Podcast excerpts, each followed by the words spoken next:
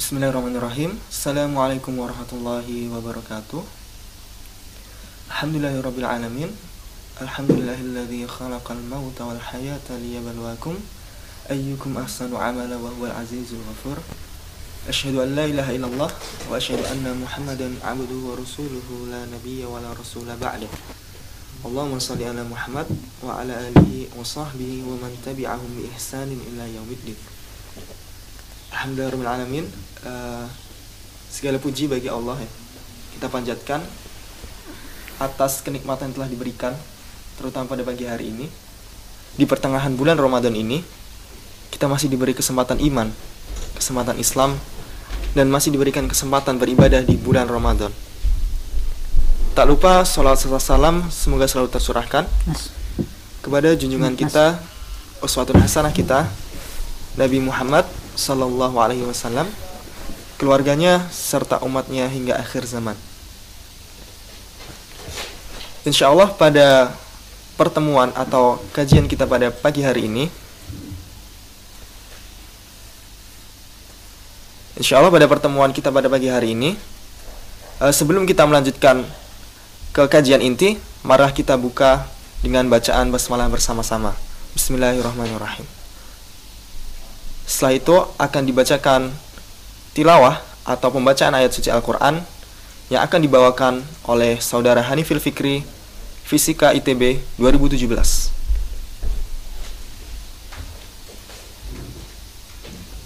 أعوذ بالله من الشيطان الرجيم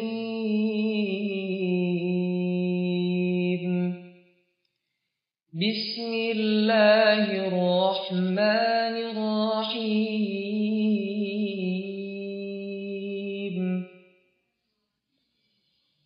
جنات عدن يدخلونها ومن صلح من آبائهم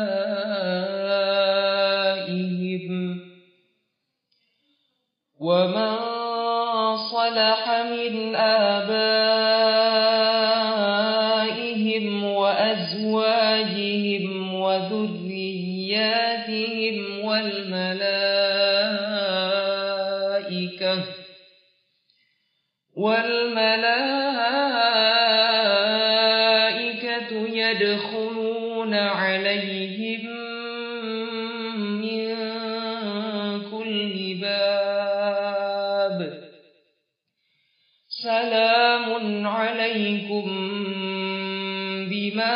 صبرتم فنعم عقب الدار.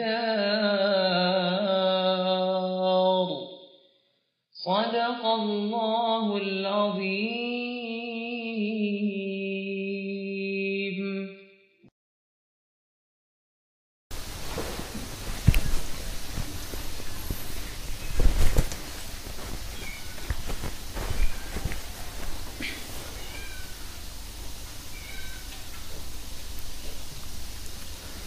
Alhamdulillah telah dibacakan ayat suci Al-Quran oleh saudara Hanifil Fikri, Fisika ITB 2017.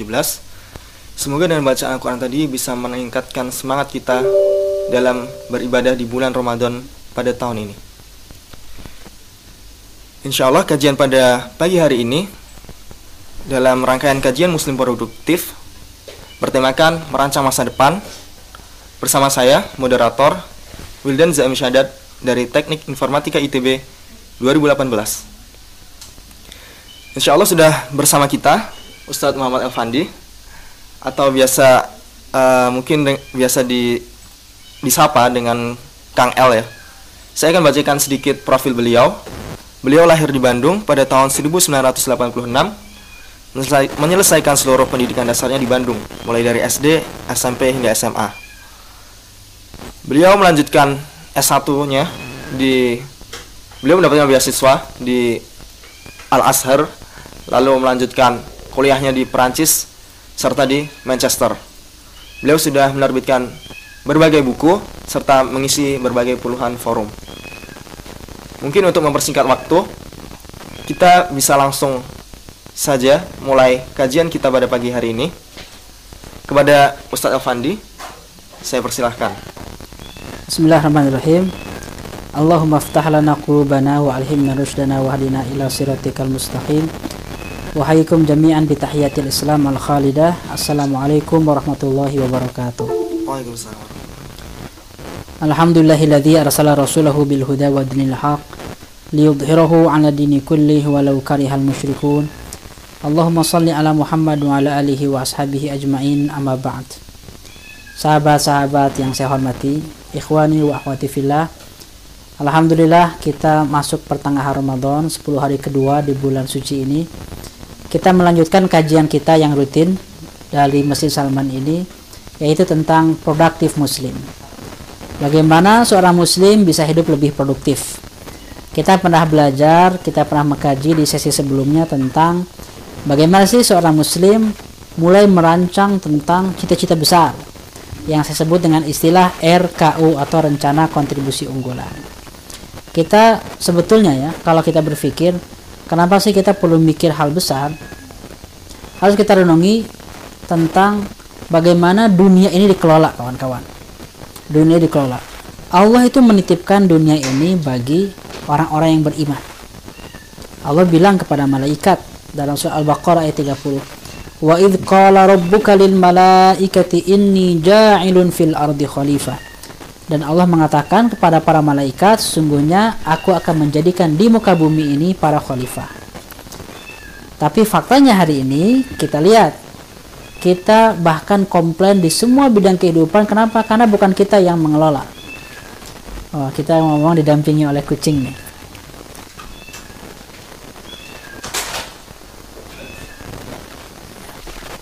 kucingnya mungkin mau ikut kajian ya biar bawa ke sini aja saya termasuk penggemar kucing juga soalnya.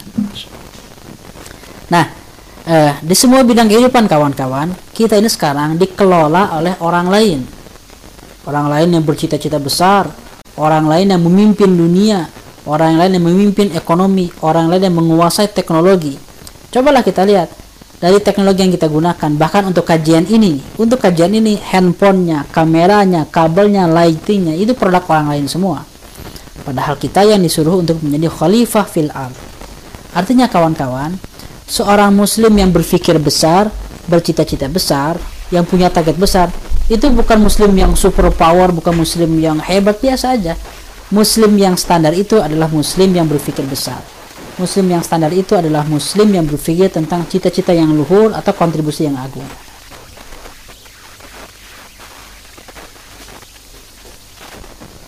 Ya, yaitu Muslim yang luhur yang bercita-cita agung. Sekarang pertanyaannya, setelah Anda semua, setelah kita semua mendiskusikan di sesi sebelumnya tentang cita-cita besar, pertanyaan pertanyaan berikutnya adalah bagaimana kita mulai mengimplementasikan bagaimana kita mulai menerjemahkan cita-cita besar itu. Mungkin Anda punya cita-cita yang gede banget ya, saya ingin jadi arsitek terbaik di Indonesia. Saya ingin jadi wali kota, saya ingin jadi dokter yang menciptakan vaksin untuk virus pandemi dunia. Saya ingin menjadi seorang pengusaha yang punya 10.000 karyawan yang omsetnya udah T triliun. Saya ingin menjadi seorang sinias bikin jadi sutradara bikin film yang menggugah manusia Nah, itu keren, itu bagus. Seorang muslim perlu punya obsesi yang luhur. Tapi pertanyaannya, apakah cukup hanya punya cita-cita tanpa ada perencanaan yang matang? Dan inilah tema yang akan kita bahas. Yaitu bagaimana seorang muslim, akhi wa ikhwati, ikhwati akhi wa ukhti filah, bagaimana Anda semua mulai merancang tahun demi tahun dalam hidup Anda. Nah, sekarang saya akan skip aja ya. Taruhlah Anda semua sudah punya cita-cita, Anda semua sudah produktif, memiliki visi yang luhur, ataupun target yang yang yang yang jangka panjang. Dari mana kita memulainya? Saya ingin memulainya dari yang namanya kurikulum pribadi. Kurikulum pribadi itu apa? Kurikulum pribadi itu bahan-bahan yang dibutuhkan agar seseorang bisa mencapai cita-cita besarnya. Jadi cita-cita itu ibaratnya target, target bangunan. Kurikulum pribadi itu ibaratnya bahan-bahan. Sekarang kalau Anda ingin bikin masjid dengan bikin hotel itu beda bahannya beda kacanya, beda ornamennya, beda lukisannya, beda karpetnya, beda toiletnya juga berbeda. Ini toilet hotel, ini toilet untuk tempat wudhu itu berbeda. Anda ingin bikin mobil dengan bikin pesawat, beda bahannya. Jadi kalau orang bikin pesawat dengan bahan mobil itu salah. atau ingin bikin mobil tapi ada sayapnya itu kayak mobil Dragon Ball. Jadi kalau orang itu punya target, bahan-bahannya harus sesuai. Kalau bahan-bahannya salah, bahan-bahannya beda, nggak akan tercapai targetnya. Nah, jadi perjalanan menuju masa depan itu diawali dengan yang namanya kurikulum pribadi. Kurikulum pribadi itu bahan-bahan yang kita butuhkan untuk mencapai cita-cita. Orang yang ingin menjadi dokter, bahannya atau kurikulum pribadinya berbeda dengan orang yang ingin menjadi arsitek. Kalau Anda ingin menjadi seorang ilmuwan dalam bidang kimia, beda dengan ingin jadi pengusaha. Anda ingin jadi seorang ustadz yang dipelajari tafsir, hadis, fikih, bahasa Arab, beda ingin dengan ingin menjadi seorang trainer leadership, beda lagi bahannya. Atau Anda ingin menjadi seorang kori, bahkan ketika di bidang keislaman ya, ingin menjadi kori terbaik, itu beda bahannya dengan seorang mufti. Mufti yang dia pelajari detail-detail ilmu fikih. Seorang kori yang dia pelajari berbagai jenis selanggam, kiroat, kiroat sabah, kiroat asyara, tajwidnya, lalu juga Anda belajar tafsirnya, Anda belajar nasib wan mansuh. Tapi kalau Anda ingin menjadi seorang misalnya ya, ingin menjadi seorang pemikir muslim, itu beda lagi bahan-bahannya. Itu baru baru dari satu bidang, apalagi kalau bidang yang berbeda. Jadi kawan-kawan, kadang-kadang kita ini bingung sekarang apa pun ingin kita pelajari saking banyaknya kita jadi nggak belajar belajar atau saking banyaknya jadi kita bingung semuanya campur aduk dan akhirnya nggak ada yang jadi. Ilmu itu dibangun dengan metodologi ilmu itu dibangun dengan apa? Dengan fokus. Kalau orang tidak punya fokus maka dia tidak akan menghasilkan apa-apa. Dan inilah langkah awal kita jadi kurikulum pribadi itu dibutuhkan. Kenapa? Karena sekarang ilmu itu sudah terlalu banyak. Jadi kita perlu belajar dengan fokus. Tanpa kurikulum pribadi biasanya seorang pemuda itu punya cita-cita besar tapi yang dia lakukan sehari-harinya nggak nyambung. Misalnya gini nih. Saya pokoknya saya udah nanti di masa depan saya akan bikin perusahaan digital gitu. Tapi setiap hari dia yang dia kerjakan adalah misalnya uh, bikin kelas misalnya ya bikin kelas tentang uh, tasin gitu kan. Ini nggak nyambung gitu. Mending ini udah jadi guru tasin aja. Dia menjadi pakar tasin dia menjadi pakar kiraat udah gitu aja fokus. Nggak usah jadi ahli digital. Atau dia misalnya ingin jadi seorang arsitek tapi sehari-hari dia yang dia lakukan adalah jadi bikin uh, wisata kuliner dan bikin resep makanan ya udah jadi chef aja. Jadi kadang-kadang orang punya cita-cita tapi yang dilakukan sehari-hari nggak nyambung. Nah itu kenapa? Karena dia tidak punya kurikulum pribadi jadi kurikulum pribadi itu membuat orang fokus dan juga membuat orang bisa membangun cita-citanya sedikit demi sedikit dengan bahan yang tepat. Bagaimana cara membangun kurikulum pribadi? Kurikulum pribadi itu uh, elemennya ada empat hal, kawan-kawan. Pertama, apa saja bahan-bahan intelektual yang saya butuhkan? Yang kedua, apa saja bahan-bahan emosional atau akhlak yang saya butuhkan? Yang ketiga, apa saja bahan-bahan spiritual dan yang keempat, apa apa saja bahan-bahan fisik, kemampuan fisik yang saya butuhkan. Ini empat klasifikasinya. Dari mana kita tahunya? Misalnya saya ingin menjadi seorang e, politisi. Apa saja bahan yang saya butuhkan agar saya menjadi politisi unggul? Bagaimana cara tahunya? Nah, ada tiga langkah agar kita bisa menyusun kurikulum pribadi sebelum kita bikin penjadwalannya. Jadi kurikulum pribadi ini adalah langkah pertama sebelum kita bikin jadwal, sebelum bikin planning jadi jangan salah kaprah. Dari cita-cita besar jangan langsung bikin planning mingguan apalagi harian bukan. Tapi bisa di, tapi diidentifikasi dulu apa saja bahan-bahan yang saya butuhkan. Ingin tahu bahan-bahannya yang pertama adalah ada tiga langkah. Yang pertama adalah tanya ke, bacalah biografi orang-orang yang sejenis dengan yang kita inginkan dari cita-citanya. Misalnya, kalau Anda ingin jadi politisi, maka bahan-bahan yang Anda baca Bacalah biografi para politisi besar, Napoleon, Soekarno. Anda baca tentang Umar bin Abdul Aziz, Umar bin Khattab, Harun ar-Rashid. Kenapa? Karena biografi itu akan memberikan Anda gambaran apa saja sih bahan-bahan yang dibutuhkan untuk menjadi hebat seperti mereka. Itu biografi. Karena orang yang bijak itu adalah orang yang belajar dari kesalahan masa lalu, orang yang belajar dari kecerdasan pendahulu. Kalau ada jalan di depan, lalu anda keluar terus anda belok kiri ada ada bolong anda titajong eh titajong itu apa jatuh ya.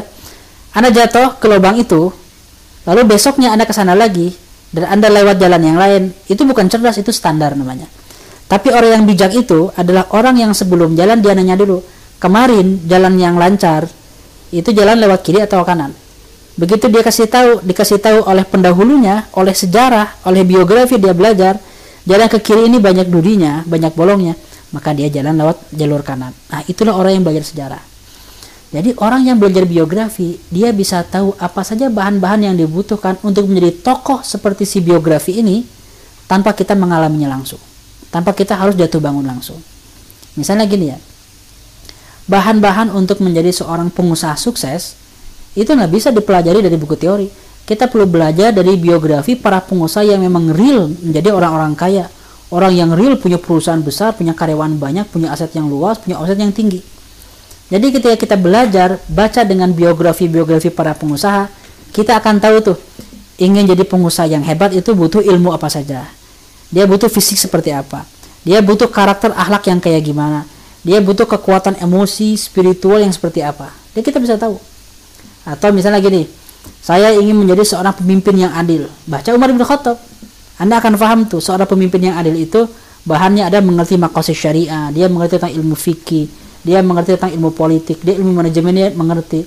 Dia paham ilmu leadership. Dia bisa mengelola emosinya dia bisa sabar dia bisa berani. Fisiknya kuat gagah dia juga bisa berperang dia juga bisa bertarung. Kita bisa tahu kurikulum ini kalau kita baca sejarah Umar bin Khattab. Tapi kalau Anda baca sejarah misalnya Leonardo da Vinci nggak nyambung karena dia bukan pemimpin besar, dia pelukis, dia arsitek, dia ilmuwan. Nah, jadi itu penting sekali membaca biografi. Tapi persoalannya biografi yang ada itu terlalu banyak. Andaikan Anda baca seluruh biografi hebat yang ada di dunia ini itu nggak akan cukup waktunya. Pagi sampai sore 10 tahun baca biografi nggak akan cukup saking banyaknya. Jadi biografi yang dibaca itu harus dipilih juga. Bagaimana cara memilihnya? Cara memilihnya ada beberapa filter. Pertama, filterlah biografi yang kamu yang kamu baca itu adalah biografi tokoh-tokoh yang relevan dengan cita-cita Anda. Misalnya, kalau Anda ingin jadi tokoh kesehatan, medical science, Anda baca, Anda baca semua dokter-dokter terbaik. Ibnu Sina, Ar-Razi, Anda baca uh, apa namanya? termasuk yang berkaitan bukan hanya dokter mungkin ahli kimia ahli kesehatan perawat anda baca juga semua biografi dokter-dokter terbaik baca jangan sampai anda ingin menjadi seorang ahli kesehatan yang anda baca adalah para politisi baca Habibie baca Soekarno bermanfaat tapi nggak relevan. Jadi saya berbicara bukan soal bermanfaat tidak bermanfaat bagus atau jelek. Saya sedang berbicara tentang relevansi karena waktu kita sangat terbatas. Waktu yang terbatas yang sedikit ini sedangkan energi kita juga pas-pasan lalu juga daya baca juga kita terbatas, maka bacalah buku buku biografi yang memang sangat relevan, yang berkaitan dengan cita-cita kita. Yang kedua, baca biografi itu jangan hanya dari satu e, zaman, tapi baca biografi dari zaman yang berbeda-beda. Kenapa?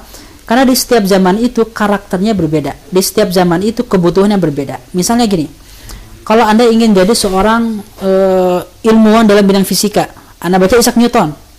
Nanti Anda akan pelajari itu. Apa sih kurikulum pribadi? Bahan-bahan ingin jadi ilmuwan seperti Isaac Newton, dia akan bilang fisikanya, dia belajar kuliah macam-macam. Tapi kalau Anda baca biografi Einstein pasti berbeda. Kata Isaac Newton, dia harus belajar di Cambridge gitu kan. Isaac Newton dari Cambridge, dia harus belajar ilmu fisika yang ada di zamannya. Tapi kata Einstein yang dipelajari ilmu yang lain. Kalau Anda belajar ke, ke B.J. Habibie, ke, membaca biografi B.J. Habibie, itu juga berbeda lagi. Da, dalam misalnya ingin menjadi ahli fisika seperti Ibnu Haytham, ahli optik, yang Anda pelajari adalah talaki. Talaki ke ustadz, ke guru. Tapi kalau Anda belajar ke B.J. Habibie, yang Anda pelajari adalah bagaimana ingin jadi pakar dengan cara kuliah di Jerman.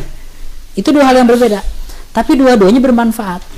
Kalau Anda hanya membaca dari satu zaman, zaman dulu, mungkin ada hal-hal yang tidak relevan atau kalau anda hanya belajar dari hal-hal yang modern mungkin ada hal-hal yang zaman dulu itu bermanfaat nggak kita dapatkan jadi biografi yang kita baca itu dari berbagai zaman misal anda ingin jadi seorang pemimpin apa saja yang dibutuhkan jadi pemimpin itu anda mulai membaca biografi Alexander the Great Napoleon anda baca biografi Harun al-Rashid Abdurrahman ad-Dakhil Muhammad al-Fatih itu pemimpin hebat semua tapi kalau anda baca biografi mereka Biografi itu tidak mengajarkan Anda tentang bagaimana menjadi pemimpin di era digital.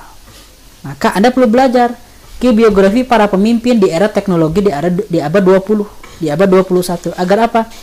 Agar kurikulum pribadi yang akan Anda bangun itu utuh menurut versi lama dan versi baru. Jadi baca biografi di bidang yang berkaitan dan baca biografi dari berbagai zaman. Yang ketiga, biografi yang kita baca itu bukan hanya biografi dari tokoh yang seagama, bukan hanya muslim. Misal, Anda ingin menjadi seorang guru, siapa guru-guru terbaik? Imam Al-Ghazali, Imam Al-Juwaini, Ibnu Taimiyah, lalu juga siapa lagi? Tohe bin Ashur, tokoh pendidikan.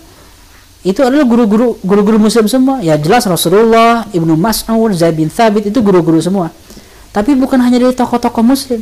Anda perlu belajar dari tokoh-tokoh non-muslim, bahkan dari orang-orang ateis. Guru-guru terbaik, pendidik-pendidik terbaik, orang yang bikin sekolah. Bahkan Oprah Winfrey, dia bikin sekolah juga. Uh, Oprah Winfrey uh, Leadership Academy, dia bikin sekolah per, uh, kepemimpinan di beberapa negara Afrika. Itu perlu kita pelajari agar kita faham. Ingin menjadi seorang pendidik seperti Oprah Winfrey, ingin jadi seorang pendidik seperti Mahatma Gandhi, ingin jadi pendidik seperti Ki Hajar Dewantara, ingin jadi pendidik seperti Ali bin Abi Thalib, ingin jadi pendidik seperti uh, Ibnu Taimiyah, kita bisa tahu dari berbagai versi, enggak hanya versi muslim saja. Karena itu sangat bermanfaat bagi kita. Nah, jadi kalau Anda semua mulai membaca biografi, Anda akan tahu apa saja ilmu yang saya butuhkan untuk menjadi tokoh, untuk sukses di bidang yang saya tuju. Nah, itu akan mulai terbentuk tuh kurikulum pribadi itu dari biografi. Jadi apakah cukup biografi eh, apa da, da, kurikulum pribadi dari, dari biografi? Ternyata bula, belum cukup, masih kurang. Karena biografi itu adalah orang-orang yang sudah wafat. Orang-orang yang sudah wafat. Barangkali ada hal-hal yang relevan di zaman mereka sekarang udah nggak relevan. Misalnya ya, kalau anda misalnya bela, uh, ingin jadi seorang ahli hadis, anda baca biografi Imam Bukhari. Bagaimana langkah menjadi ahli hadis? Kurikulum pribadinya adalah anda harus kuat jalan, anda harus kuat uh, traveling, Anda harus mencari hadis di berbagai negeri. Itulah biografi Imam Bukhari. Kalau kita ingin jadi ahli hadis, menurut biografi Imam Bukhari, kita perlu perjalanan. Hari ini kan nggak relevan. Anda ingin jadi ahli hadis, Anda ingin cari hadis, klik Google gitu kan, ada ada sunnah.com, di sunnah.com semua buku-buku hadis ada semua, termasuk kodifikasinya. Jadi ada hal-hal yang sudah tidak relevan yang kita dapatkan dari biografi. Lalu bagaimana agar kita up to date? Langkah kedua adalah kita menyusun kurikulum pribadi itu dengan bantuan mentor. Jadi mentor itu bukan tokoh yang sudah wafat. Mentor itu darah apa namanya? darahnya, hangatnya, semangatnya, auranya terasa di depan kita. Kita bisa salaman, kita bisa mendengar suaranya, kita bisa menatap wajahnya, kita bisa belajar ke majelisnya langsung. Itulah mentor. Jadi kawan-kawan semua, kalau Anda ingin mengejar cita-cita, ingin mulai merancang masa depan dengan cara menyusun kurikulum pribadi, tanya ke mentor jangan belajar sendiri jangan hanya belajar dari buku karena buku itu karena orang sering bilang buku membaca adalah kunci enggak bukan itu itu nanti itu itu rantai paling ujung membaca itu tahap pertamanya adalah membaca dengan benar buku apa yang perlu anda baca dan itu nggak bisa nggak bisa kita temuin sendiri itu harus nanya ke orang yang ke orang yang ngerti itulah pentingnya berguru kata para ulama itu orang yang membaca buku sendirian maka man uh, apa apa man la usadalahu fasyaitanu usaduhu. Siapa yang tidak punya guru, tidak punya ustad, maka setan ustadnya. Jadi baca buku sendiri itu nggak cukup otodidak itu. Anda perlu punya panduan, buku apa saja yang harus Anda baca, kurikulum pribadi apa saja yang perlu Anda siapkan. Dan itu belajar dari mentor. Mentor seperti apa yang perlu kita cari? Nah, mentor pun ada berbagai jenis. Ada beberapa kategori mentorship. Ada mentorship yang jenisnya itu linear. Yang linear itu artinya kita belajar ke guru yang sejenis. Misalnya, Imam Muslim belajar hadis ke mentor namanya Imam Bukhari. Ibnu Qayyim belajar ke mentornya namanya Ibnu Taimiyah. Dua-duanya satu jenis. Lalu Salahuddin Al-Ayyubi, panglima perang, pemimpin, belajar ke mentor Nuruddin Zanki, satu jenis. Lalu ada juga Imam Al-Ghazali, belajar ilmu tasawuf, belajar ilmu akhlak, belajar filsafat ke gurunya, satu jenis. Imam Al-Juwaini. Nah, ini mentor-mentor yang sejenis. Jadi kita ingin jadi ahli kimia, belajar ke mentor kimia. Kita ingin jadi dokter terhebat, belajar ke pakar, ke spesialis. Kita ingin jadi pemimpin, kita nempel ke seorang politisi yang memang hebat. Kita ingin jadi pengusaha, kita belajar mentorship ke seorang pengusaha yang memang sukses, bukan ke trainer bukan ke trainer psikologi, bukan, ke pengusaha yang sukses. Itulah mentorship linear. Kita perlu punya mentor-mentor yang memang satu bidang. Tapi tidak hanya itu. Ada jenis mentorship yang kedua, kita perlu punya mentor yang memang memahami banyak bidang dan memberikan kita prinsip-prinsip hidup yang tajam yang bagus. bisa jadi mentor-mentor ini tidak memiliki kemampuan teknis spesialis seperti yang kita inginkan. Tapi dia memahami mindset kehidupan yang benar. Misalnya Alexander the Great itu dia panglima perang pemimpin raja. Mentornya Aristoteles. Aristoteles itu bukan raja. Dia bukan panglima perang. Kalau berkelahi Aristoteles dengan Alexander ya jelas Alexander akan menang. Badannya kuat dia gagah. Aristoteles seorang ilmuwan biasa. Tapi Aristoteles lah yang mengajarkan mindset yang benar mengelola kehidupan kebijakan publik memimpin berinteraksi dengan orang nah, jadi Aristoteles itu adalah mentorship unlinear bagi Alexander the Great atau misalnya Soekarno dengan Hamka Hamka ini sahabat sekaligus guru sekaligus mentor bagi Soekarno Hamka bukan politisi, dia penulis, novelis, ulama, ahli tafsir. Tapi Hamka belajar berbagai prinsip kehidupan dari eh, eh, Soekarno belajar berbagai prinsip kehidupan dari Hamka. Contoh lain misalnya eh, para sahabat, para sahabat itu para spesialis tuh. Khalid bin Walid spesialis perang, ada Zaid bin Thabit spesialis bahasa, ada Bilal bin Rabah suaranya bagus, ada juga spesialis administrasi seperti Umar bin Khattab jago sekali administrasinya. Tapi seluruhnya memiliki mentor yang sama yaitu Rasulullah Wasallam. Nah jadi kita perlu punya mentor guru yang memang bukan spesialis tapi dia generalis tapi dia bisa memberikan kita arah hidup yang benar dalam berbagai di- da- dalam berbagai bidang. Nah carilah mentor-mentor seperti itu karena mereka lah yang akan mengajarkan kita memberikan arahan inilah bidang-bidang yang kamu butuhkan untuk mencapai cita-cita kamu. Dia akan ngasih tahu kalau kamu ingin jadi seorang eh, apa namanya seorang aktivis sosial inilah bidang yang kamu butuhkan karena saya aktivis sosial. Kalau kamu ingin jadi dokter inilah yang kamu butuhkan karena saya itu dokter dia akan ngasih tahu arah yang tercepat yang paling efisien yang tidak salah atau jalan jalan shortcutnya. Karena kalau anda tidak punya mentor belajar sendiri semuanya dipelajari sendiri rugi waktu. Kenapa? Orang lain sudah mempelajari ilmu terbaik ilmu yang paling akurat kita masih mencoba-coba trial and error. Saya sering bilang ke kawan-kawan di Elite Circle di forum-forum yang saya buat itu, seorang pemuda Muslim Elite Circle itu yang dia pilih bukan bacaan yang baik dan buruk, tapi bacaan terbaik di antara yang baik. Yang dia pilih itu bukan kurikulum biasa, tapi kurikulum yang paling relevan di antara semua kurikulum yang terbaik. Dan itu kita nggak punya waktu untuk dibuang-buang.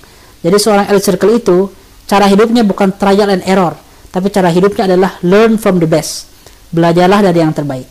Jadi kalau ada 10 ilmu yang bermanfaat, seorang elite circle itu bukan belajar semuanya, tapi pilih 2 3 ilmu yang paling terbaik, yang lainnya buang. Kenapa? Karena waktu kita sangat terbatas. Nah, itu langkah kedua.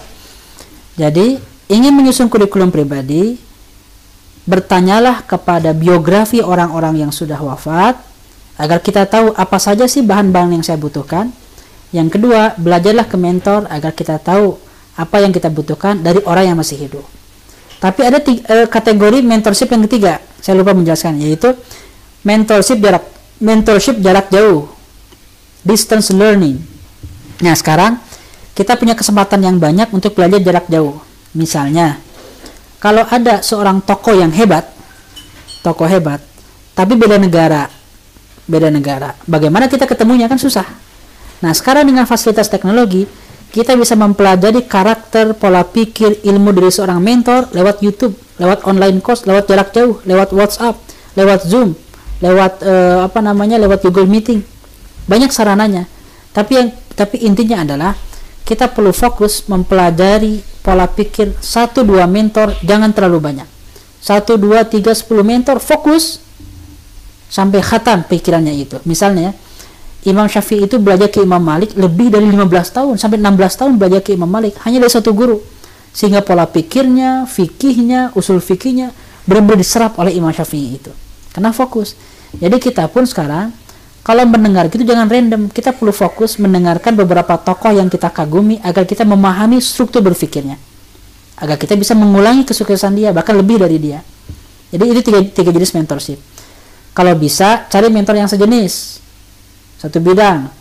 Tambah lagi dengan mentor yang yang multidisiplin.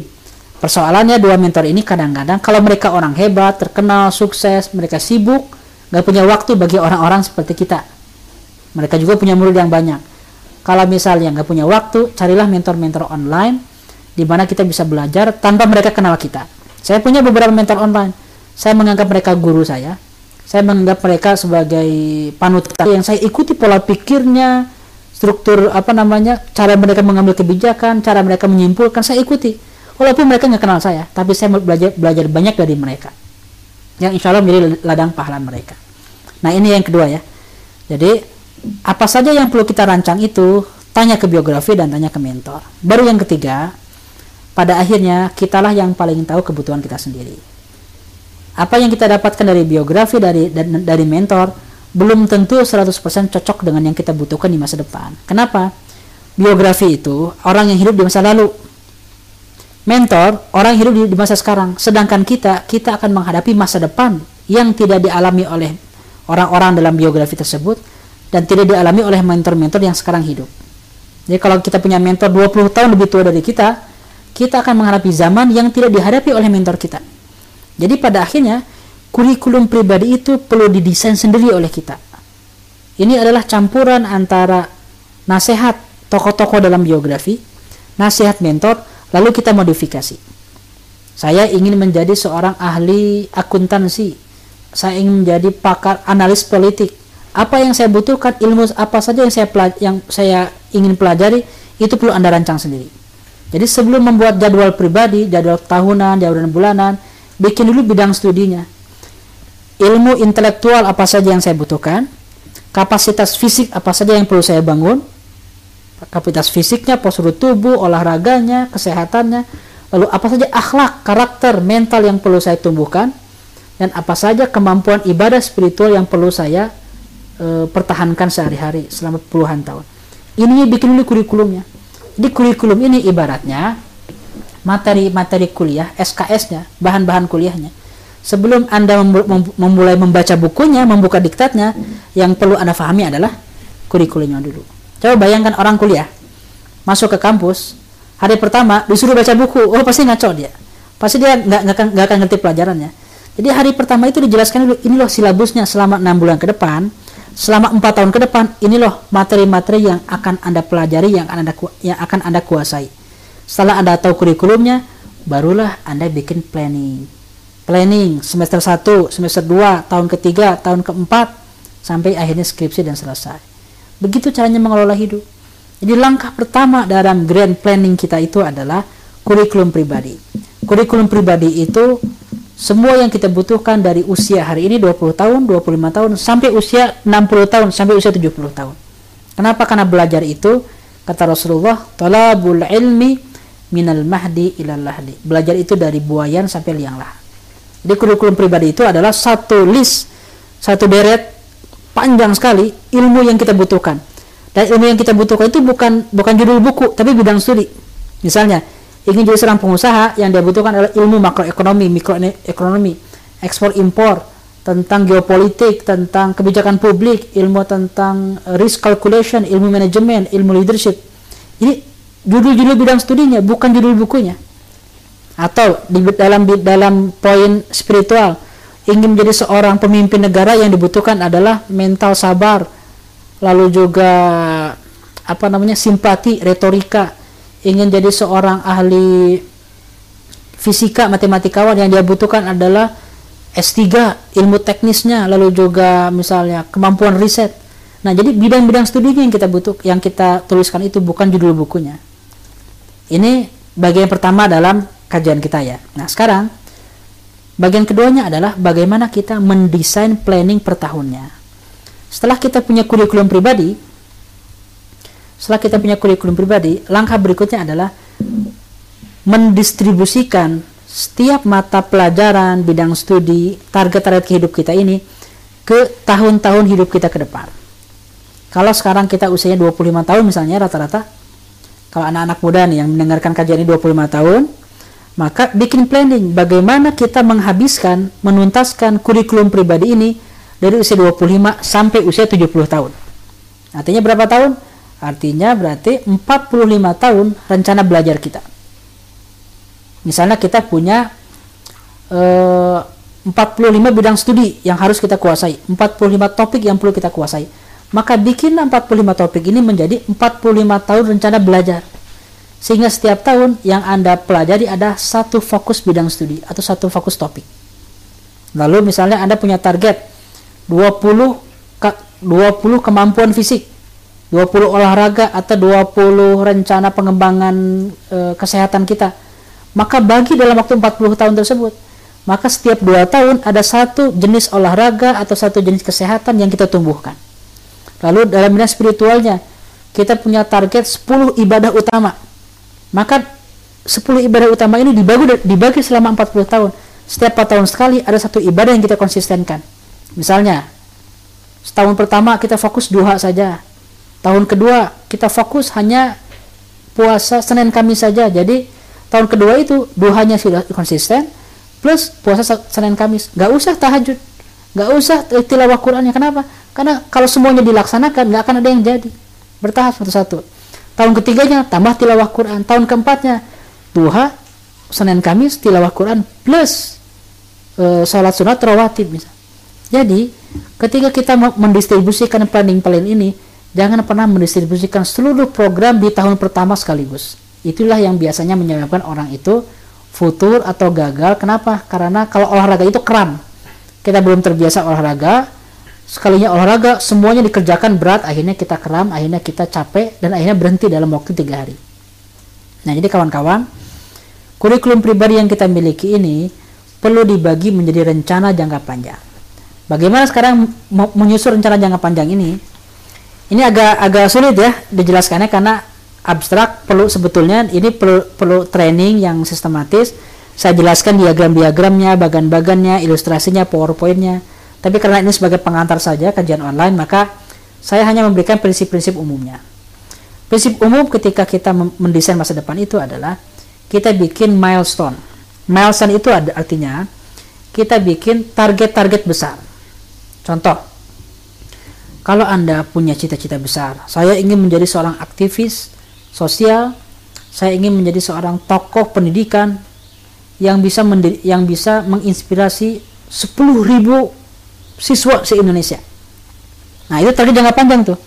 Target jangka panjang ini akan terlaksana di usia 60 tahun, misalnya ya. Maka bikin target-target antara dari usia 60, 50, 40, 30 sampai hari ini. Target antara itu misalnya, sebelum menjadi tokoh pendidikan, maka di usia 50 tahun, 10 tahun sebelumnya Anda sudah menjadi seorang pakar pendidikan. Di usia 40 tahun Anda sudah e, menjadi seorang penulis buku soal pendidikan. Di usia 30 tahun ya, naik lagi Anda baru beres S3 soal dalam bidang pendidikan. Jadi, dimulai dari akhir terus merunut dari usia 60, 50, 40 sampai usia 20 tahun targetnya mundur dari, dari target yang paling gede terus diturunkan ke target-target yang lebih kecil. Barulah setelah anda memiliki target-target yang lebih kecil bikinlah target setiap tahun. Kalau tahun usia 30 kita menargetkan menjadi e, sarjana atau menjadi doktor pendidikan maka di usia 25 di usia 20 sampai 30 tahun kita harus selesai S1, S2 dan S3 misal yang lain. RKU saya, cita-cita terbesar saya adalah saya ingin menjadi pengusaha yang punya omset 10 triliun yang bisa memperkerjakan apa namanya puluhan ribu muslim agar mereka bisa bisa dapat nafkah dengan uang saya. Untuk dapat omset 10 triliun itu Anda Anda Anda raih di usia 50 tahun misalnya. Maka bikin target antara milestone. Milestone di usia 50 tahun saya sudah menjadi pengusaha yang omsetnya 1 triliun. Di usia 40 tahun saya sudah menjadi pengusaha yang punya yang punya 10 perusahaan. Di usia 30 tahun saya sudah mengerti tentang cara-cara bisnis di usia 25 tahun saya mulai merintis bisnis. Gitu cara bikin milestone-nya. Sehingga seorang muslim itu dia selalu memiliki target setiap lima tahunan gitu. Lima tahun 10 tahun dia punya target. Barulah setelah anda memiliki target-target besar 10 tahun lima tahun barulah anda bikin target-target setiap tahunnya. Misalnya ketika anda merunut dari usia 50 tahun 40 sampai usia 30 tahun sudah dibikin targetnya lalu terdapatlah satu rumus di usia 30 tahun ini saya sudah harus sudah S3 misalnya. Maka anda bikin target tahunan. Kalau anda sekarang sedang sekarang skripsi di usia 21 e, tahun maka anda harus bikin target usia 22 sampai 24 S2 24 sampai 25 misalnya anda pengalaman kerja. Usia 26 sampai 30 anda harus S3 nah itu target per tahunnya. Jadi kalau anda bikin rencana tahunan itu bukan bukan mikir di bulan Desember resolusi tahun 2021 nanti posting di Instagram gitu kan. Ini yang akan saya lakukan. Bukan gitu. Yang anda lakukan ketika bikin target tahunan itu bikin target jangka panjang dulu. Sampai usia 60 tahun 70 tahun. Lalu ditarik mundur target-target 10 tahunan. Usia 50 40 sampai usia 30 tahun. Barulah target-target pendek ini target-target kecil ini dibagi menjadi target-target per tahun. Setelah kita memiliki target per tahun barulah kita bikin planning apa saja yang perlu kita lakukan setiap bulannya dengan dengan planner dengan dengan Google Calendar yang kita punya di aplikasi masing-masing. Jadi memulai itu dari yang besar, kurikulum pribadi, target jangka cita-cita besar, kurikulum pribadi, lalu juga milestone, dikerucutkan terus menjadi target tahunan, target bulanan, sampai target mingguan. Dengan cara seperti ini kawan-kawan, maka tidak ada ruang bagi seorang muslim itu untuk kebetulan, untuk uh, spontanitas, untuk manuver, untuk uh, sekedar improvisasi. Bukan berarti nggak boleh, boleh kita adaptasi dengan adaptif dengan zaman kalau ada perubahan, tapi tetap stick to the plan kita punya target besar. Jangan sampai target besar kita ini hancur berantakan hanya gara-gara perubahan politik atau karena virus atau karena lockdown kita semuanya buyar rencananya. Kita punya planning planning ke depan dan planning inilah yang kita jalani sehari-hari. Seorang pemuda yang memiliki planning, seorang pemuda yang memiliki grand design di masa depan, maka dia akan terarah setiap harinya. Kalau dia ditanya, minggu ini mau ngapain, dia akan tahu jawabannya. Saya akan baca buku ini. Kalau minggu depan saya akan olahraga ini. Kalau bulan depan saya akan kajian ini. Kalau tahun depan saya akan kuliah di sini. Lima tahun lagi saya akan tinggal di negara ini. Dia akan tahu jawabannya. Jadi jangan sampai ada pemuda kayak gini. Weekend ini ngapainnya? Eh, wah gawe, eh, nggak nggak tahu saya mau ngapain nih. Bingung nih, mau ingin ingin nyari kegiatan lah mengisi waktu luang. Ah itu bukan pemuda yang punya masa depan.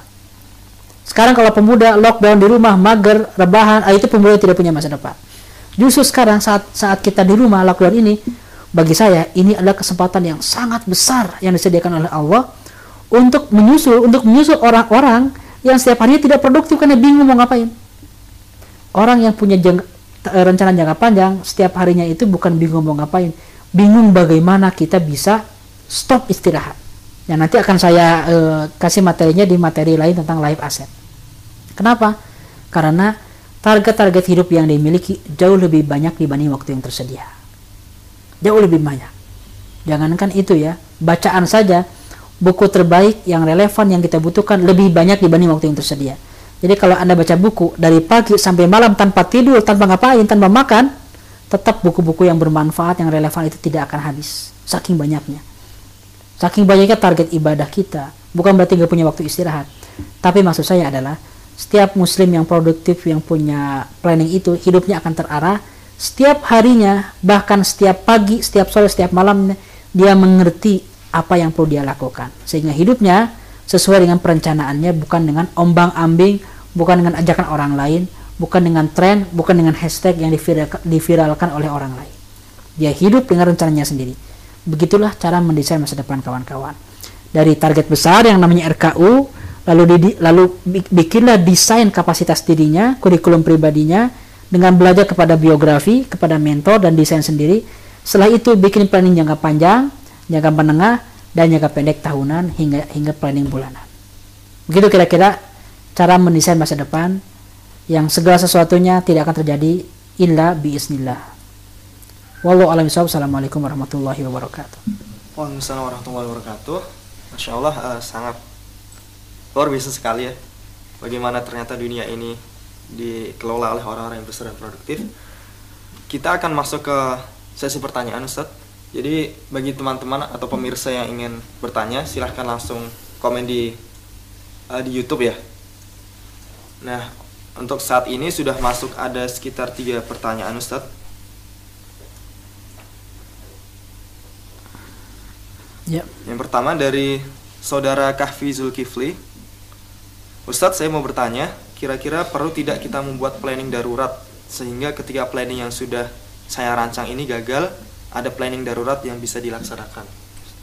Ya, planning darurat itu levelnya ada di level uh, program tahunan dan jangka menengah, bukan planning jangka uh, apa, bukan planning jangka panjangnya.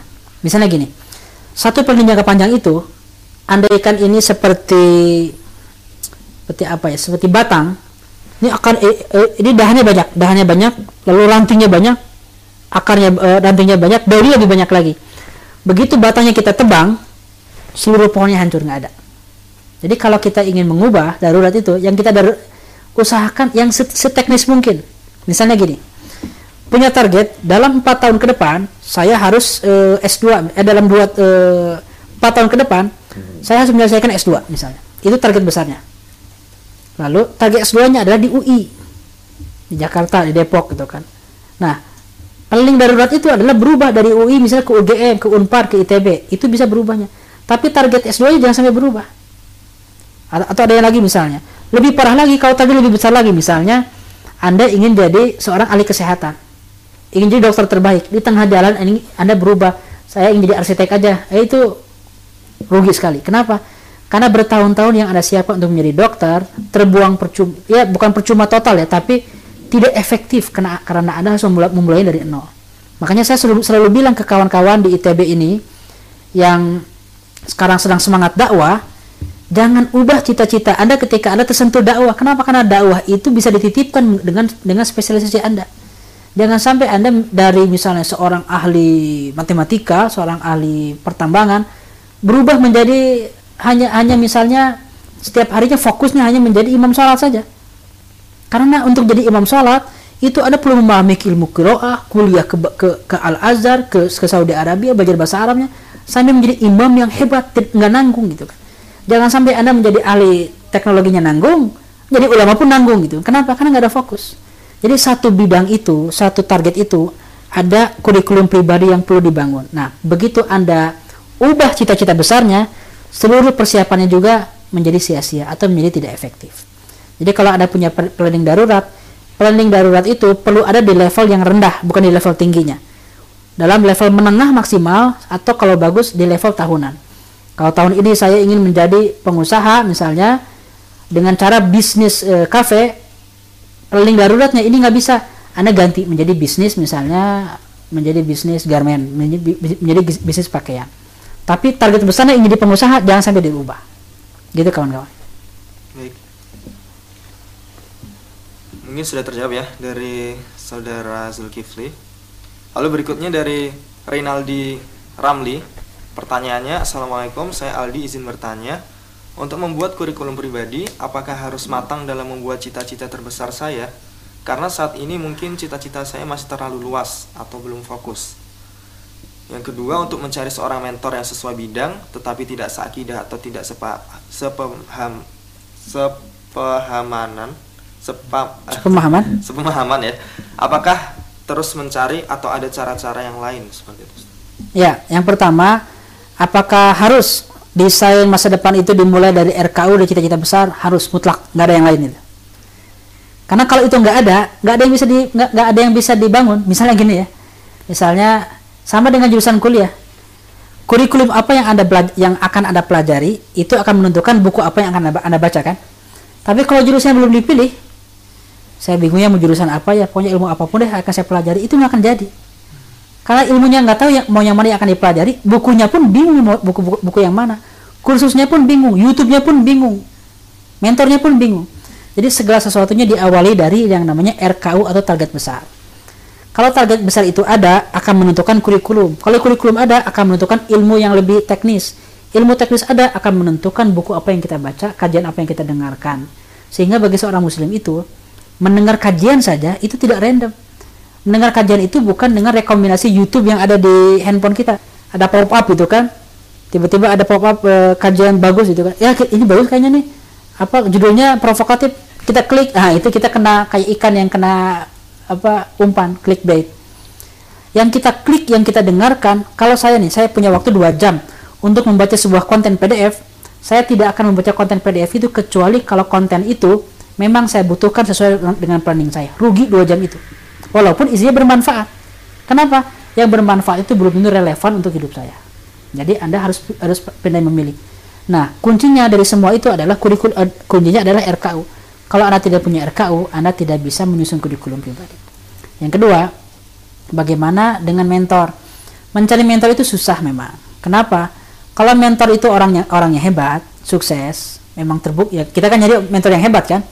Biasanya mentor itu sibuk. Mentor itu sibuk kalaupun dia tidak sibuk mungkin dia sudah punya murid dan mungkin dia sudah punya jadwal. Kalau misalnya ada seribu orang yang memilih mentor yang sama seperti anda nah di mentor pun dia punya kehidupan dia punya uang privasi dia juga punya waktu pribadi. Nggak bisa waktunya dihabiskan buat anda. Jadi di sinilah kompetisinya. Kalau seribu orang ini mengajar mentor dengan cara sekedar minta untuk belajar ngejapri ya anda japrinya 10 kali terus ya DM sampai di blok gitu kan. Kalau anda yang lain itu nyari mentornya sekedar nge WA anda cari alamatnya cari rumahnya cari kajiannya datang langsung ingin minta berguru langsung Imam Syafi'i itu datang ke Imam Malik ditolak awalnya kenapa karena ratusan murid-murid yang lain ingin belajar ke Imam Malik dan semuanya itu pada ditolakin karena saking banyaknya muridnya tapi Imam Syafi'i membuktikan ke Imam Malik ketika Imam Malik itu bertanya, kamu sebelum belajar ke aku ini hafalkan dulu, pelajari dulu buku saya, pulang pul- pulang lagi. Kata Imam Syafi'i, buku engkau wahai guru sudah aku hafal semuanya, titik dan komanya. Barulah dia diangkat menjadi murid. Nah jadi mencari mentor itu nggak mudah. Mencari mencari mentor yang hebat itu nggak mudah. Makanya begitu ada kesempatan jangan sia-siakan. Ambil mentor itu, ikuti uh, forum-forum mentor tersebut. Bagaimana dengan orang yang tidak seagama? Gak apa-apa selama itu baik. Selama yang kita ambil adalah ilmu-ilmu yang tidak berhubungan dengan agama. Kalau Anda ingin baca Quran, mentornya harus seorang muslim yang fakar Quran, bukan seorang ateis, bukan seorang orientalis. Tapi kalau Anda ingin tahu bagaimana caranya membuat helikopter, dari siapa pun bisa, asal tahu cari helikopter yang terbang gitu. Silakan ada yang lain. Eh, masih ada beberapa pertanyaan Ustaz. Ya. Eh, Pertanyaannya dari Muhammad Numan, jika kita kondisinya sudah lulus S1, namun bidang ilmunya bukan passion kita, kita kembangkan saja bidang ilmu yang sudah dipelajari tersebut, atau mengembangkan passion lain yang kita punya di luar bidang ilmu di kampus, Ustaz? Nah, ini nih, ini quarter life crisis banget nih. ini eh, terjadi di sebagian besar. Saya bisa bilang sebagian besar kita mengalami hal yang Anda tanyakan ini. Jadi jangan jangan putus asa gitu ya. Eh, saya tidak bisa memberi saran. Tidak bisa memberi saran bagi Anda harus pindah ataupun eh, tetap, tapi saya akan memberikan pertimbangan. Anda bisa memilih sendiri nanti. Pertimbangannya gini hidup kita ini kalau Allah takdirkan insya Allah sampai usia 70 tahun anda berarti usia S1 itu lulus ber- berapa sih kalian 22 ya Iya, 21, 22. 21 22 lulus S1 anda lulus S1 usia 22 tahun. Kalau Allah takdirkan usia sampai 62 misalnya ada 40 tahun ke depan. 40 tahun ke depan. Tapi anda sudah nanggung 4 tahun ke belakang. Nah anda tinggal memilih saja.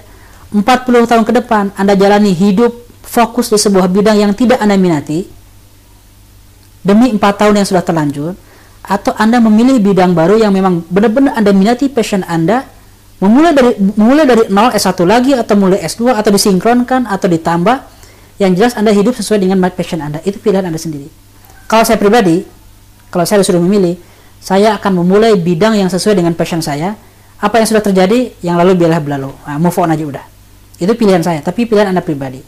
Tiap orang tidak memiliki tidak semuanya memiliki pilihan yang mudah. Ada yang tuntutan orang tua ada yang memang sudah masuk kerja. Banyak variabelnya. Yang jelas hidup di hidup di tangan anda sendiri anda yang memilih anda yang bertanggung jawab di depan Allah Subhanahu Wa Taala bukan orang tua anda bukan suami atau istri anda bukan orang lain. Anda yang memilih. Jadi buk, jang, jangan sampai pakai alasan gini karena sudah nanggung saya udah kuliah ini udahlah saya teruskan walaupun saya nggak suka bidang ini. Rugi gitu kan. Hidup anda cuma sekali. Anda tidak bisa mengulangi kehidupan untuk menjalani bidang yang Anda inginkan. Inilah satu-satunya kehidupan Anda untuk menjalani bidang passion yang Anda mau. Dan itu cara Anda masuk surga dengan menjalankan apa yang Anda mau sampai Anda sampai Anda e, memberikan sesuatu yang unggul, perform, produk bermanfaat bagi orang lain ketika Anda punya passion. Kalau nggak ada rugi. Karena kalau nggak ada itu biasanya orang nggak akan optimal, pas-pasan. Baik. Masih ada 15 menit ke depan. Ya, silakan. Berikutnya dari Teh Fani. Untuk menentukan planning jangka panjang, tentu kita perlu space waktu tertentu untuk memikirkannya. Kita perlu riset dan membaca banyak hal agar menemukan yang cocok. Sedangkan di sisi lain ada banyak kewajiban yang harus kita kerjakan sekarang. Ya. Bagaimana pendapat Kang El mengenai hal tersebut? ada momentum-momentum emas untuk kontemplasi untuk tafakur. Salah satunya bulan ini. 10 terakhir 10 hari terakhir di bulan Ramadan setiap tahunnya itu adalah kesempatan yang Allah berikan bagi setiap muslim untuk mikir, tidak ngurus yang lain, fokus memikirkan tentang hidup dia sendiri. Hidup dia di mana? Bukan di dunia, di akhirat. Saya sudah pernah mengatakan bahwa RKU itu bukan cita-cita duniawi. RKU atau rencana kontribusi unggulan adalah cita-cita untuk mendapatkan surga di akhirat. Jadi kawan-kawan, sesibuk apa pun Anda, sisi, sisihkanlah waktu, siapkanlah waktu yang sangat sangat fokus konsentrasi sendiri, tidak dengan orang lain, tidak dengan pasangan, tidak dengan orang tua, tidak dengan sahabat, sendirian saja. Di tempatnya di mana? Mau di gunung, mau di gua, di gua Hiro itu kayak Rasul, mau di kosan itu kan, mau di mana pun terserah. Yang jelas sisihkan waktu untuk kontemplasi merenung apa yang paling saya inginkan dalam hidup.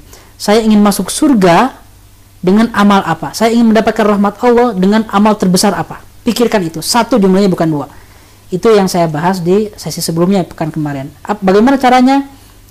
E, caranya itu memang memang butuh waktu ya. Pertama, identifikasi bakat-bakat Anda. Cari itu bakat-bakat Anda dengan berbagai tools yang sekarang ada di training-training.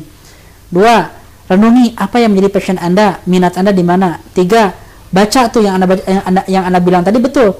Baca situasi perkembangan zaman, tren ke depan, baca buku-buku tentang futurology. Buku-buku tentang futurology itu tentang prediksi masa depan, bagaimana ekonomi, bisnis, politik, agar Anda tahu apa yang paling dibutuhkan, apa yang paling impactful yang bisa Anda lakukan. Yang keempat, istikharah ke Allah Subhanahu wa taala. Dan itu bukan sehari dua hari. Bisa jadi seminggu, sebulan, bisa jadi setahun. Tapi menurut saya, selama apa pun prosesnya tetap harus dijalani karena itu adalah langkah pertama mendesain masa depan itu cita-cita akhir gitu ya baik Lalu ada pertanyaan menarik dari Zahrotul Wardah. Saya mendengarkan sepanjang kajian Ustadz, namun pembahasannya tentang ikhwan. Bagaimana dengan seorang wanita yang memiliki mimpi besar untuk lingkungannya? Apakah boleh serta bagaimana batasannya? Ya, ya. Enggak ya, bukan tentang ikhwan yang saya bilang tadi semuanya juga. Dokter juga, akhwat dokter lebih banyak awal sekarang. Dokter, lalu juga arsitek. Itu ini sama ihwan dan ahwat. Tapi secara khusus ini ada e, kendala bagi ahwat. Jadi yang saya jelaskan tadi seluruhnya itu ihwan dan ahwat ya bukan hanya ihwan tapi ada kendala lain dalam ahwat ini. Kendalanya adalah kendala suami. Nah ini perhatian nih ini konsepnya tidak berhubungan dengan RKU, tidak berhubungan dengan manajemen, tapi berhubungan dengan konsep pernikahan. Suami bisa menjadi penghalang masa depan istri dan istri bisa jadi berlindung di balik uh, apa di balik berkhidmat pada suami.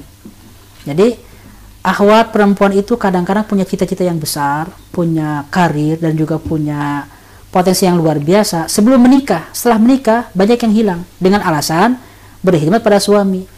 Apa surga itu tergantung dengan ridha suami. Betul ada hadisnya, betul itu berpahala. Tapi dalam Islam tanggung jawab seorang muslimah itu tidak hanya ke suami. Ada tanggung jawab ke depan Allah. Sebelum ke suami ke Allah dulu. Suami nomor dua. Setelah Allah nanti ada suami ada anak ada orang tuanya sendiri. Ada ada tanggung jawab terhadap umat Islam.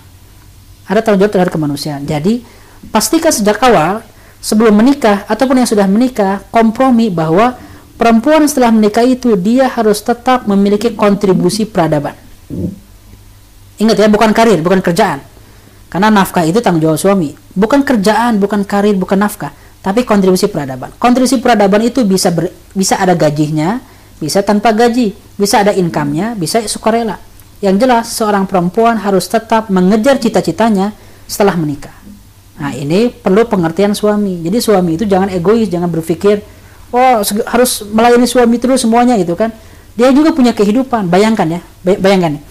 Seorang perempuan dia kuliah sampai S3 10 tahun tuh 4 tahun S1 2 tahun S2 4 tahun S3 itu kalau lulus, lulus terus skripsinya S1 nya kan bisa jadi 4 tahun 5 tahun 6 tahun 10 tahun dia belajar S3 setelah itu menikah dengan anda lalu anda larang untuk berkontribusi peradaban kalau kalau misalnya kompromi tidak tidak usah kerja itu urusan lain tapi ini kontribusi peradaban dakwah anda larang untuk berdakwah potensinya ke mana gitu kan 10 tahun ilmunya itu akan ditanya oleh Allah Subhanahu wa taala di akhirat.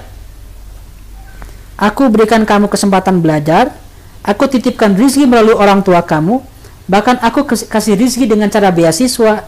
Seribu orang melamar beasiswa ditolak, Anda yang diterima, Anda yang diberikan rizki Allah dan ilmunya ini tidak dimanfaatkan, tidak tidak ada amalnya, ilmunya dikubur dengan alasan melayani suami. Nah, itu dosanya ditanggung berdua tuh. Dosa istri dan dosa suami yang menyuruh istrinya tidak boleh ke mana-mana. Saya tidak berbicara tentang istri harus di luar, enggak. Ini bukan soal di luar atau di rumah. Tapi istri harus memiliki peran peradaban berapapun porsinya. Berapa banyak? Nah, kalau berapa banyak porsinya tergantung kesepakatan suami istri. Berapa lama di luarnya, kegiatan apa saja, lalu juga seperti apa bentuk kegiatannya. Ini teknis sekali. Saya tidak ingin masuk ke ranah teknis. Saya ingin mengatakan bahwa setiap perempuan harus punya peran peran, peran peradaban. Peran peradaban itu kategorinya banyak. Terhadap suami termasuk, terhadap anak termasuk, tapi bukan hanya itu. Kalau Anda punya potensi, punya potensi tidak hanya untuk suami dan anak, gunakan potensi itu. Tapi kalau Anda tidak punya kapasitas, hanya untuk melayani suami dan anak, ya udah itu saja gitu. Yang jelas, al ajru ala qadri masyaqqah. Pahala itu sesuai dengan tingkat kesulitan. Dan Allah akan meminta pertanggungjawaban sesuai dengan ilmu yang Anda punya. Kalau Anda pendidikannya tinggi, tidak ada amalnya, nah Allah akan bertanya di akhirat. Dan Anda tidak bisa mengatakan, suami saya melarang saya nggak bisa. Kenapa? Karena dua-duanya dapat dosa nanti. Gitu. Saya menjawab uh, pertanyaan berikutnya dari Kenang El Yakin Official. Assalamualaikum Ustadz mau tanya apakah bisa kita menuju target melalui doa saja tidak melalui tidak melalui tulisan tangan pribadi? Dengan doa saja? Tidak melalui tulisan tangan pribadi. Tidak tidak melalui planning pribadi yeah. gitu kan? Nggak bisa, nggak bisa. Karena itu bukan bukan, bukan sunatullah. Umar bin Khattab pernah marah ada orang yang doa terus ingin ingin dapat rezeki tapi dia dia nggak gerak. Dia bilang Inna sama ala tumtil ad-dahab langit tidak menurunkan hujan emas kata Umar. Jadi dimarahin oleh Umar orang yang kayak gitu. Ada Rasulullah lihat ada seorang sahabat yang ingin ingin keluar dari masalah utang tapi dia, menjadi masjid. Nah, jadi kalau ada orang di masjid bukan waktu sholat nongkrong terus nah curiga banyak utang biasanya. Dia ingin nyari ketenangan. Kata Rasulullah, "Ya Aba Umamah, mali araka fi jalisan fil masjid fi ghairi waktu sholat." Wahai Abu Umamah, kenapa saya lihat kamu duduk-duduk di masjid di luar waktu sholat? Dia curhat akhirnya. Saya lagi ada banyak hutang, macam-macam. Dia curhat masalah pribadinya. Rasulullah ajarkan dia doa agar dia mampu berdaya, hilang sedihnya, semangat agar keluar ke masyarakat. Kenapa? Karena itu solusinya. Solusinya adalah dalam Islam itu menggabungkan dua hal, ikhtiar manusia, planning, perencanaan, desain, seluruhnya manajemen dan doa tawakal kepada Allah Subhanahu wa taala. Nggak boleh salah satunya. Doa saja tanpa ikhtiar itu salah, nggak boleh. Pasrah ikhtiar saja tanpa doa itu materialis sombong itu nggak boleh harus dua-duanya. Rasulullah orang yang paling tawakal masih berikhtiar. Dan Rasulullah orang yang paling ditolong masih berstrategi. Tapi Rasulullah selain berstrategi dan berikhtiar tetap menangis memohon bantuan ke Allah Subhanahu wa taala. Harus dua-duanya nggak boleh salah satunya Baik. pertanyaan berikutnya dari Kang Rifan. Kang saya pernah mendengar bahwa tujuan hidup itu satu kali seumur hidup. Namun boleh jadi saat kita menentukan saat ini, ternyata tujuan hidup kita belum terlalu spesifik, sebab kita belum makin mengenal dunia. Bagaimana pendapat Kang El mengenai hal tersebut? Apakah tujuan hidup kita bisa berubah seiring berjalannya waktu karena kita semakin mengenal dunia yang lebih luas? Ya. Ini masalah krusial sekali ya, kawan-kawan. Ada situasi yang seperti itu ya. E, tidak apanya tidak tidak jarang juga sering terjadi orang seperti itu tapi menurut saya itu rugi sekali rugi sekali sebisa mungkin kawan-kawan tujuan besar itu jangan diubah. Sejak remaja tetapkan jangan jangan berubah. Saya ingat bagaimana kesuksesan 8 abad mimpi umat Islam itu direalisasikan oleh anak muda Muhammad Al-Fatih. Kenapa? Sejak kecil dia bukan remaja. Sejak kecil dia diberikan dimotivasi atas sebuah mimpi. Latuf tahannal Konstantinia. Suatu hari Konstantinopel akan dibebaskan. Jadi anak kecil ini bermimpi cuma satu aja. Saya akan menjadi orang yang menaklukkan Konstantinopel. Dari situ dia bikin kurikulum pribadi. Untuk menjadi penakluk Konstantinopel, saya harus menguasai ilmu bahasa. Dia punya tujuh bahasa.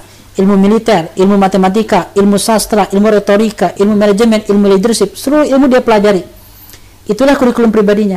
Kurikulum pribadi ini dibuatlah menjadi life design usia remajanya, usia dewasanya, seluruhnya dihabiskan untuk persiapan RKU dia menaklukkan Konstantinopel. Usia 21 tahun dia merealisasikannya.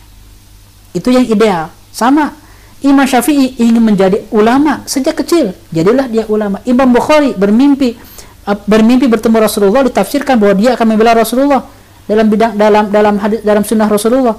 Akhirnya dari kecil itulah dia menyiapkan diri menjadi ahli hadis, tercapailah RKU-nya.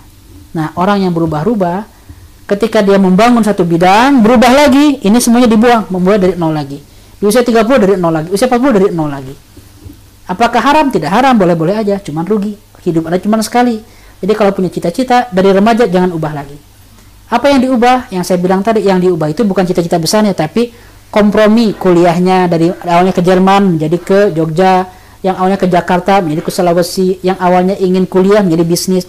Itu boleh teknisnya, tapi cita-cita besarnya kalau bisa jangan diubah. Kenapa? Satu cita-cita persiapannya puluhan tahun. Begitu dirubah, memulai lagi dari nol. Kecuali kalau perubahannya masih satu bidang. Ingin menjadi seorang eh, ingin menjadi seorang analis politik, ternyata anda menjadi analis ekonomi. Nah itu tidak tidak nggak masalah. Kenapa? Masih satu rumpun ilmu yang anda pelajari itu tidak mubazir, masih berhubungan. Tapi kalau anda ingin jadi ahli politik, berubah menjadi ahli pertanian, nah itu nggak nyambung itu. Silakan ada yang lain. Eh, mungkin kita batasi dua pertanyaan terakhir dari saudara Ali Murteza dalam mendesain dan mendistribusikan kurikulum pribadi kita ke dalam rencana jangka panjang pasti ada faktor limit yang tidak bisa kita kendalikan seperti waktu. Bagaimana jika target tahunan kita tidak terrealisasikan sebab faktor limit tersebut sehingga hanya beberapa tahun saja fokus kita yang bisa kita realisasikan. Ya, saya berani mengatakan ini karena sejak 2004 sampai hari ini saya melaksanakan hal itu. Apa yang saya jalani 2016, 17 sampai sekarang 2020 itu planning yang saya buat tahun 2004 sampai 2007 dulu. Sampai hari ini. Jadi saya jalani tiap hari.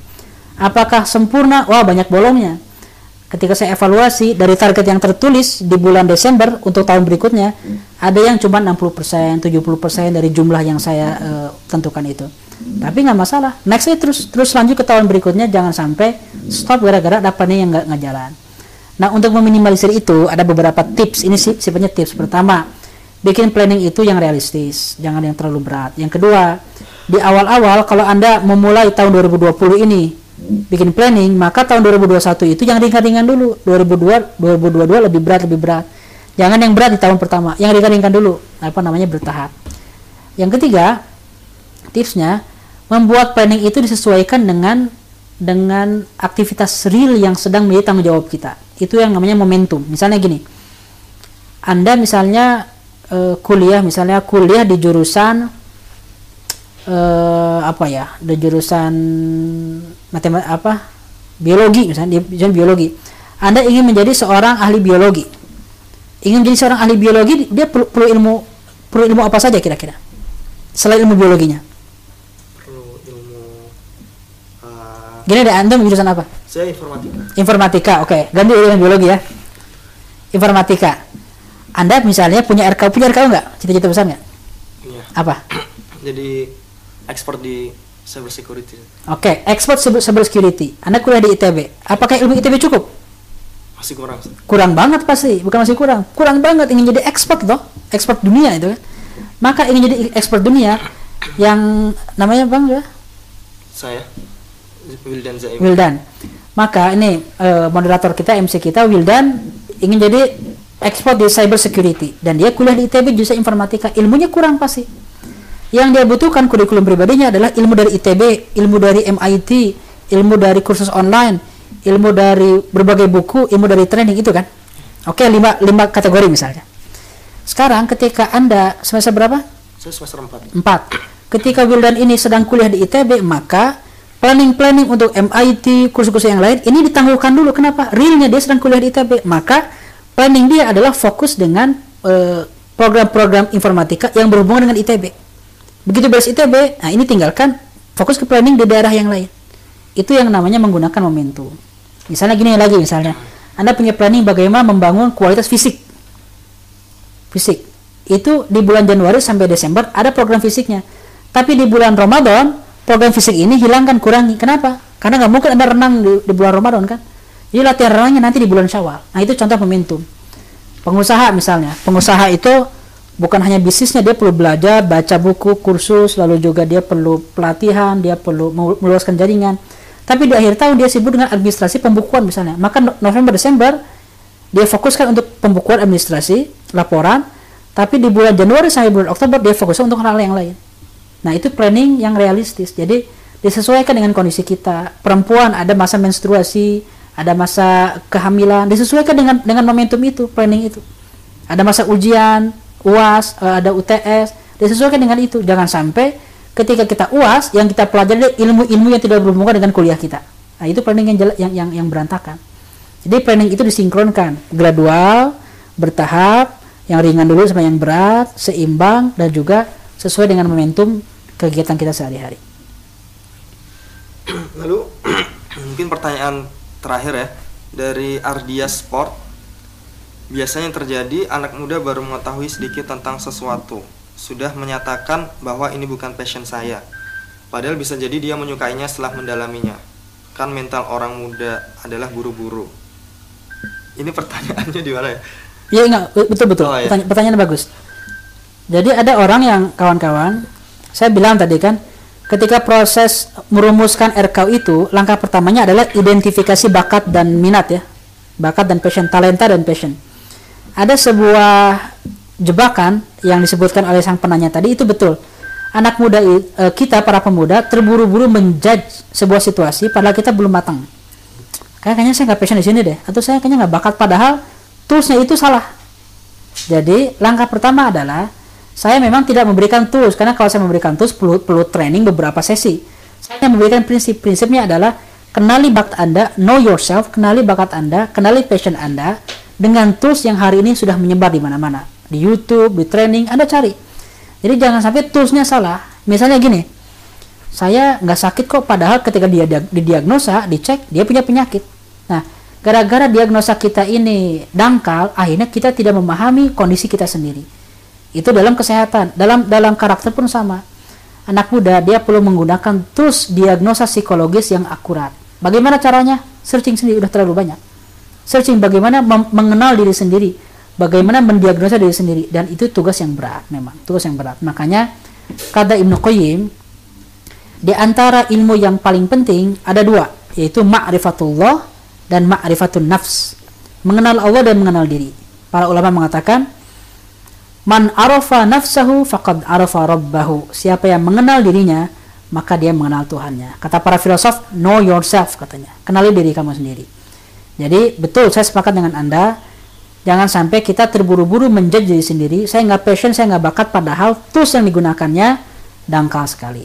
Cari tools-tools yang akurat agar kita bisa mengenal diri sendiri. Dan juga milikilah tradisi untuk merenung agar kita akrab dengan diri sendiri. Itu kawan-kawan dalam sesi ini. Insya Allah untuk lebih detail, tanggal 16 Mei ini saya akan membuka mentorship online. Mentorship online melalui Zoom yang dibuka eh, sangat terbatas, hanya lima hari. Ada lima sesi. Materinya sama dengan materi kita kali ini, tapi lebih detail dan sistematis.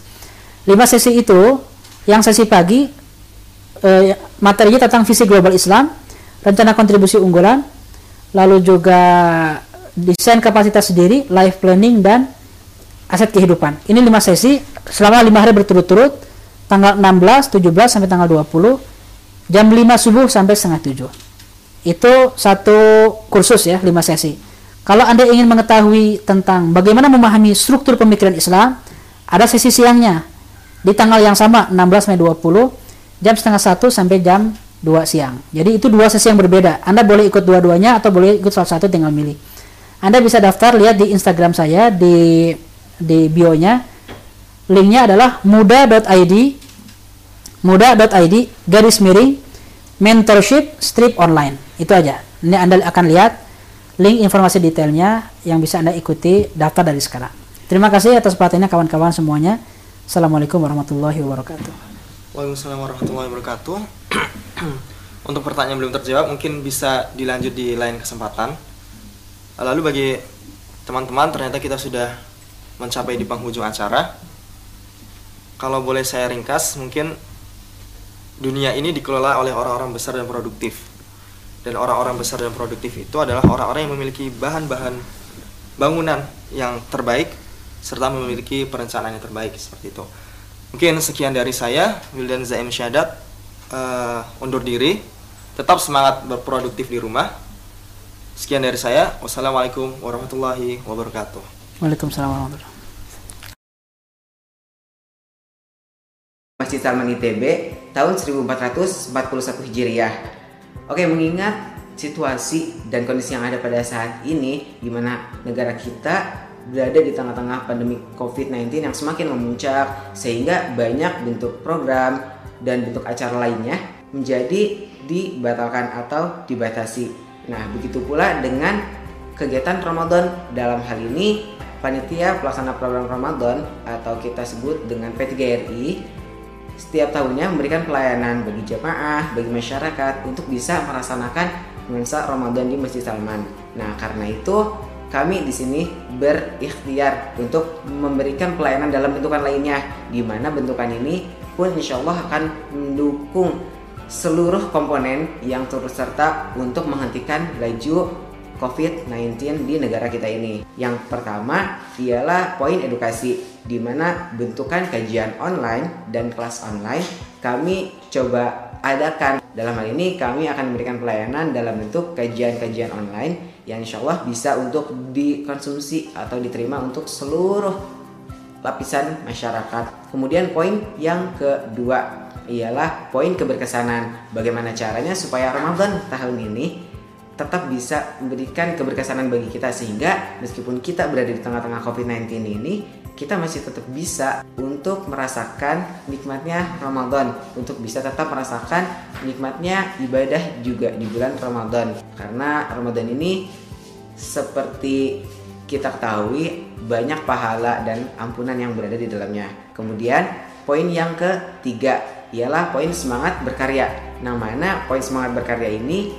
Kami coba inisiasikan ya terutama bagi generasi-generasi muda uh, yang mana dalam hal ini kami coba uh, dalam program lomba-lomba. Nah, program lomba-lomba ini bisa uh, kita akses bersama-sama baik di akun Masjid Saman ITB maupun akun P3RI terutama di Instagram. Kemudian poin yang keempat sekaligus yang terakhir ialah poin untuk semangat menebarkan manfaat di mana di sini kami ingin tetap bisa memberikan manfaat sebesar-besarnya walaupun kita tidak bisa bertatap muka seperti tahun-tahun sebelumnya. Nah, maka dari itu di sini kami ingin tetap memberikan pelayanan dan juga poin kebermanfaatan kepada seluruh masyarakat sehingga harapannya Ramadan tahun ini akan menjadi Ramadan yang tetap berkesan, Ramadan yang bahkan dikenang, Ramadan yang menjadi starting point untuk bisa menjadi pribadi yang lebih baik lagi. Nah, maka dari itu, mari kita bersama-sama suasanakan, nuansakan, ramaikan Ramadan tahun ini. Kita sambut bulan suci yang mulia, yang mana Allah telah menurunkan Al-Quran di dalamnya, yang mana begitu banyak pintu kebaikan yang telah dibukakan untuk kita, sehingga kita bisa merasakan bagaimana nikmatnya berbagi kebaikan bagaimana kita bisa secara utuh menjadi satu tubuh sebagai muslim maupun mungkin kita bisa memberikan manfaat kepada yang non muslim sekalipun Semoga kita semua diberkahi dan bisa berjumpa dengan bulan Ramadan tahun ini dan semoga Ramadan tahun ini akan menjadi Ramadan yang lebih baik dibandingkan Ramadan-Ramadan tahun sebelumnya. Assalamualaikum warahmatullahi wabarakatuh.